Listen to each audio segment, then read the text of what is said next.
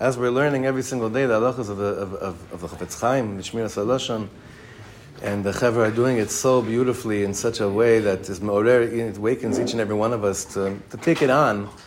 There are moments in life when you take do Kabbalahs, when you take things on yourself, that the gates are open and you have siyata dishmaya, which means help from above. That from Shemaim you receive help to institute that which you took on. The famous story is that Amon Purim, in the yeshiva of the Chafetz Chaim in Radin, there was a guy that got like ugly drunk. Not not put him drunk, but like the you know the guy you you your wife begs you to throw out of the house, you know, and and uh, it was getting nasty. So one of the so one of the they, the Chafetz Chaim saw it.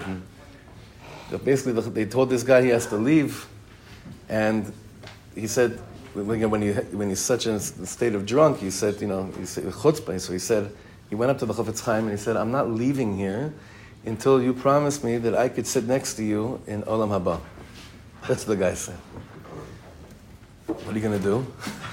So the Chafetz Chaim says, he thought for a second, he said, listen, the only thing that I know that, I'm, that I, I could say would maybe get me to Olam Haba is that I have, since I'm a little kid, I'm kabbalah on myself to never ever say anything bad about another Jew. That's my, that's my whole inyan. That's my mahut. So the Chafetz Chaim said to him, if you promise me right now that you're makabel on yourself to never say anything bad about another Jew, then, then it's granted. And the guy said, no, I can't. I can't make that promise. And Chafetz Chaim said, sorry, you're, you're, you're, you're out of here. You have to leave. You have to leave. So what, what's, what's, the, what was, what's that, whole, that whole story about? See, Purim is an Eis Ratzon. You know, Haman was so busy saying bad things about Yidden. But you know, Purim has its own Kedusha of when you have a Kabbalah of Kedusha in, eight, in times of Kedusha, then there's Siyat Dishmaya, they help you from Shemaim to fulfill what you take on.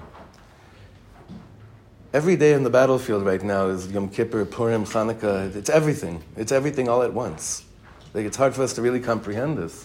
But the Kedusha of what the Zmanim do, you know, right now is all like every single day there's the battlefield of Kedusha, of such Kedusha, that I believe very, very, very strongly that if we take upon ourselves and make promises to Hashem over things that are normally or pre Simchas Torah, we wouldn't really feel like we could take on. Because there's such an Eis Ratzon now, in the Schut and Nefesh of our Chayalim, that if we take them on now, there's a big Ezer from Shemaim to fulfill them. And of course, the point of learning in the morning about Shmirat Lashon is not just so I know what the Chafetz Chaim said about Shmirat Lashon. The point is that those words that every morning we say become the way that I conduct myself in my life. So I want to me'oded, uh, I want to be a cheerleader for everyone. I want to give chizuk to everyone. And in these manim, like the, the, every single bit that you hear in the morning about every aspect of, of, of Lashon Hara and hopefully Lidabek Lashon Tov, these things become literally, literally Lamaisa.